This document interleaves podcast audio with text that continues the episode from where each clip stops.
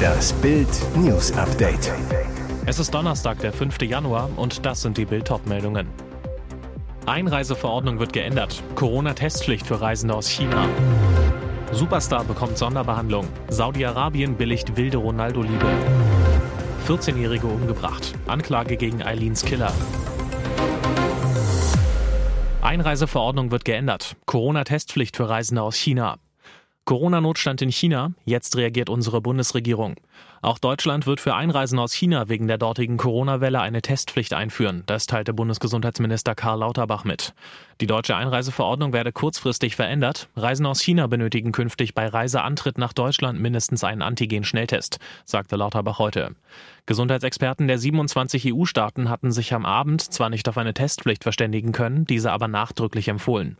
Zudem raten die Experten auch zum Tragen einer medizinischen oder einer FFP2-Maske an Bord der Flugzeuge aus China. Lauterbach sprach von einer guten Entscheidung. Europa hat eine gemeinsame Antwort auf die Pandemielage in China gefunden. Genau dafür haben wir uns als Bundesregierung eingesetzt. Neben einer Testpflicht kündigte der Gesundheitsminister Stichproben bei der Einreise an, um Virusvarianten zu erkennen. Darüber hinaus werde es ergänzende Abwasserkontrollen für China-Reisen geben. Superstar bekommt Sonderbehandlung. Saudi-Arabien billigt wilde Ronaldo-Liebe. Saudi-Arabien hat auf dem Papier immer noch sehr strenge Regeln, was Beziehungen zwischen Mann und Frau betrifft. Weltstar Cristiano Ronaldo wird davon allerdings nicht betroffen sein. Und das, obwohl der neue Al-Nassr-Star und seine Freundin Georgina Rodriguez nicht verheiratet sind. In diesem Fall ist das Zusammenleben in Saudi-Arabien eigentlich verboten, aber die Behörden drücken wohl ein Auge zu. Ein nicht namentlich genannter saudischer Anwalt sagte der spanischen Presseagentur EFE, die Behörden mischen sich in diesem Fall nicht mehr ein. Angesichts der Aufmerksamkeit, die Ronaldo Saudi-Arabien einbringt, werden sie sicherlich ohne große Aufregung eine Ausnahme machen. Der fünfmalige Ballon d'Or-Gewinner ist seit 2016 ein Paar mit seiner Freundin. Gemeinsam haben sie zwei Kinder. Nur die Hochzeit fehlt noch. Georgina wünscht sich die Ehe, aber Ronaldo möchte den richtigen Moment abwarten. Immerhin sind sie offenbar in Saudi-Arabien im Gegensatz zum Rest der Bevölkerung nicht darauf angewiesen, verheiratet zu sein. 14-Jährige umgebracht. Anklage gegen Eileens Killer. Eileen chattete monatelang mit Jan Heiko P., dabei erschlich sich der 30-Jährige ihr Vertrauen. So viel, dass sie sich schließlich auf ein Treffen mit ihm einließ. Ihr Todesurteil. Jetzt hat die Staatsanwaltschaft Gießen Anklage erhoben. Die Vorwürfe Mord, versuchte Vergewaltigung mit Todesfolge, Entziehung Minderjähriger, Nötigung, Fahren ohne Fahrerlaubnis und sich Verschaffen kinderpornografischer Inhalte. Oberstaatsanwalt Thomas Hauburger sagt, im Fall seiner Verurteilung droht neben einer lebenslangen Freiheitsstrafe auch die Anordnung der Sicherungsverwahrung. Der 30-Jährige aus Hessen soll die 14-jährige Schülerin am Nachmittag des 21. Juli 2022 mit seinem Wagen in Gottenheim in Baden-Württemberg abgeholt und dann nach Hessen in eine Waldgemarkung bei Langgöns-Kleberg gebracht haben. Im Bereich eines Feldwegs soll der Angeschuldigte Eileen dann kurz um Mitternacht getötet haben. Die Strafverfolgungsbehörden gehen davon aus, dass die Tat sexuell motiviert war. Das Schwurgericht in Gießen wird in den kommenden Monaten über die Zulassung der Anklage und die Eröffnung des Hauptverfahrens entscheiden. Im Telefonat mit Putin. Erdogan ruft zu einseitiger Waffenruhe auf. Der türkische Präsident Recep Tayyip Erdogan hat im Gespräch mit Kremlchef Putin zu einer Waffenruhe im Ukraine-Krieg aufgerufen. Das geht aus einem Tweet des türkischen Präsidentenpalastes hervor. Darin heißt es, dass Erdogan mit Kreml-Despot Wladimir Putin telefoniert und zu einem einseitigen Waffenstillstand aufgerufen habe. Offenbar eine Aufforderung, die an Putin gerichtet ist, auch wenn das in der entsprechenden Erklärung des Präsidentenpalastes der Türkei nicht ausdrücklich so steht. Erdogan, der heute auch mit Ukraine-Präsident Volodymyr Zelensky telefonieren soll, hatte sich nach dem russischen Überfall auf die Ukraine als Mittelsmann zwischen den Kriegsparteien angeboten. Der 68-Jährige, der international immer wieder wegen seines Umgangs mit Menschenrechten und Pressefreiheit in der Kritik steht, vermittelte etwa beim Getreidedeal. Die Ukraine gilt als eine der größten Kornkammern der Welt, war bis vor dem Angriff im Februar 2022 der viertgrößte Exporteur. Nach dem Überfall blockierte die russische Marine monatelang ukrainische Häfen. Unglaubliche Geschichte. Feierte Messi mit Fake-Pokal? Dieses Foto ging buchstäblich um die Welt. Mit seinem Instagram-Post nach dem WM-Triumph brach Lionel Messi alle Rekorde. Sein Beitrag erzielte mehr als 74 Millionen Likes, die meisten in der Geschichte von Instagram. Doch nun das, der WM-Pokal, den Messi dort in den Nachthimmel reckt, soll nur eine Nachbildung gewesen sein. Ein Paar aus Buenos Aires hat ihn nach eigener Aussage anfertigen lassen und als Talisman mit nach Doha gebracht. Nach dem Ende des Elfmeterschießens gelangte die täuschend echt aussehende Fake-Trophäe dann von der Tribüne zu den Spielern. Das Paar, dem der Pokal gehört, sagte zur argentinischen Zeitung Clarín, nach dem letzten Elfmeter haben wir den Pokal rausgeholt und angefangen zu feiern. Irgendwann kam ein Verwandter von Paredes vorbei und wir riefen ihm zu. Wir wollten, dass Leandro den Pokal für uns signiert. Damit fand der Fake-Pokal seinen Weg zu den frisch gebackenen Weltmeistern. Sie nahmen ihn mit auf ihre Ehrenrunde, auch Messi. Der echte Pokal soll von der FIFA nach der offiziellen Siegerehrung wieder eingesackt worden sein, um bei der Ehrenrunde Schäden an der Trophäe zu verhindern. Angeblich wurde Messi von Teamkollege Angel Di Maria auf die Fälschung aufmerksam gemacht. Auf einem Foto sieht man, wie Di Maria Messi die Unterseite der Trophäe zeigt. Zeigt er ihm hier, dass der Pokal eine Fälschung ist? Und jetzt weitere wichtige Meldungen des Tages vom Bild Newsdesk. Krebs. Skilegende Rosi Mittermeier ist tot. Das bestätigte ihre Familie dem Bayerischen Rundfunk. Die Rennläuferin starb nach schwerer Krebserkrankung in Garmisch-Partenkirchen. Bei den Olympischen Winterspielen 1976 in Innsbruck gewann Mittermeier zwei Goldmedaillen in der Abfahrt und im Slalom sowie die Silbermedaille im Riesenslalom. Auf dem Höhepunkt ihrer Karriere trat Goldrosi dann ab. Aus ihrer Ehe mit Christian Neureuter ging Sohn Felix hervor, ebenfalls ein erfolgreicher Skifahrer. Tochter Amelie Neureuter ist Modedesignerin. Rosi Mittermeier engagierte sich nach ihrem Karriereaus jahrzehntelang sozial, war unter anderem Schirmherrin der Deutschen Kinderräumer Stiftung. Mit ihrem Mann gründete die erfolgreiche Sportlerin unter anderem eine Firma, versuchte sich auch als Popsängerin, schrieb Bücher und war Mitglied im Nationalen Olympischen Komitee. Aber ihre große Liebe gehörte immer dem Skifahren.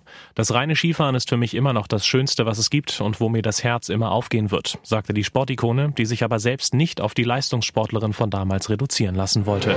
Im Schatten des Ukraine-Kriegs. Putin schickt Hyperschallrakete Zirkon los. In der Ukraine führt Kreml-Tyrann Wladimir Putin einen blutigen Krieg. An anderer Stelle hat er jetzt seine neueste Kriegsmaschine in Stellung gebracht. Auf der Fregatte Admiral Gorschkow nahm Russland gestern erstmalig die Hyperschallrakete Zirkon in den aktiven Dienst. Die Fregatte gehört zu Russlands Nordmeerflotte und soll auf eine lange Seereise in den Atlantischen und Indischen Ozean geschickt werden. Klares Ziel der Bewaffnung mit der Zirkon-Rakete, Russland will seine Seemacht demonstrieren. Denn in der Ukraine läuft es für Putins Soldaten alles andere als gut. Der Kreml-Tyrann muss seine Stärke im In- und Ausland demonstrieren. Es ist eine Drohgebärde im Schatten des Ukraine-Kriegs.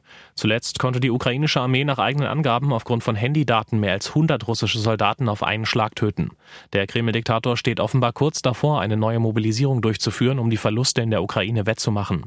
Brisant, die Rakete ist zwar konventionell bewaffnet, also nicht mit nuklearem Material, kann aber auf eben diese umgerüstet werden. Ihr hört das Bild News Update mit weiteren Meldungen des Tages. Verfassungsschutz warnt, Geheimdienste spionieren unsere Energienetze aus. Die deutschen Digital-, Strom- und Gasnetze stehen im Visier ausländischer Geheimdienste. Nach Informationen des Bundesamts für Verfassungsschutz suchen Nachrichtendienste und andere mögliche Saboteure das Internet systematisch nach Informationen über unsere Energienetze ab.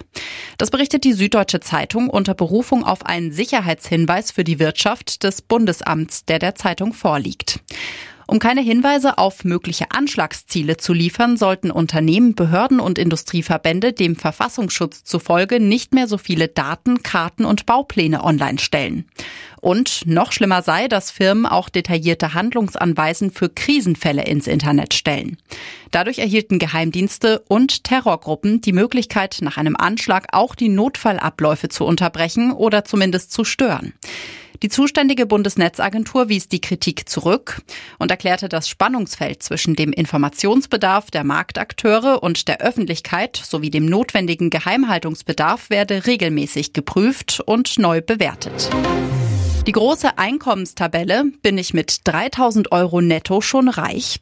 Mit dem Einkommensrechner des Instituts der deutschen Wirtschaft in Köln können Sie vergleichen, wo Sie mit Ihrem monatlichen Nettoeinkommen in Deutschland stehen. Beispiel, wer als Single ein monatliches Haushaltsnettoeinkommen von 3400 Euro hat, zählt im Vergleich zu anderen Singles zu den oberen 10 Prozent.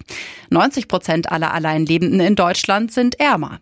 Das mittlere Einkommen aller Singles in Deutschland liegt bei 1794 Euro. Villa, Pool, schnelles Auto vor der Tür, braucht es das also alles nicht, um als vergleichsweise wohlhabend zu gelten. Als Paar ohne Kinder ist ein monatliches Haushaltsnettoeinkommen von rund 6.500 Euro nötig, um zu den reichsten 10 Prozent in der Vergleichsgruppe zu gehören. Mit einem Haushaltsnettoeinkommen von 7.700 Euro zählt ein Paar mit zwei Kindern unter 14 zu den einkommensstärksten 10 Prozent in der Vergleichsgruppe. Wo Sie mit Ihrem monatlichen Nettoeinkommen in Deutschland stehen, sehen Sie in den Grafiken auf Bild.de. Hier ist das Bild News Update. Und das ist heute auch noch hörenswert. Schmuddel-TV Busen-OPs Liebhaber. Intime Lebensbeichte von Dschungelstar Kader Loth. Es ist eine schonungslose Abrechnung mit sich selbst. Kader Loth ist seit fast 20 Jahren Dauergast im Trash TV. Die Deutsch-Türkin fiel im Big Brother Container in Ohnmacht, hatte in Die Alm eine Affäre mit einem Bergbauern und wurde im Dschungelcamp von einer Schlange gebissen.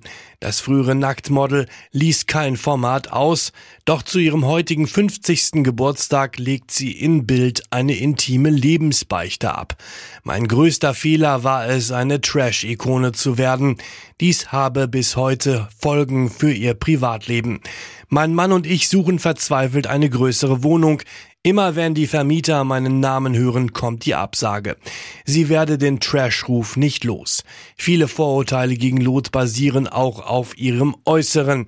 Ein Grund, warum sie die Brustvergrößerungen von 75b auf 75 Doppel-D bereut. Ich habe das nur gemacht, weil ich mich damals nicht weiblich genug fühlte. Ein Fehler sei auch ihre erste Hochzeit mit nur 17 Jahren gewesen.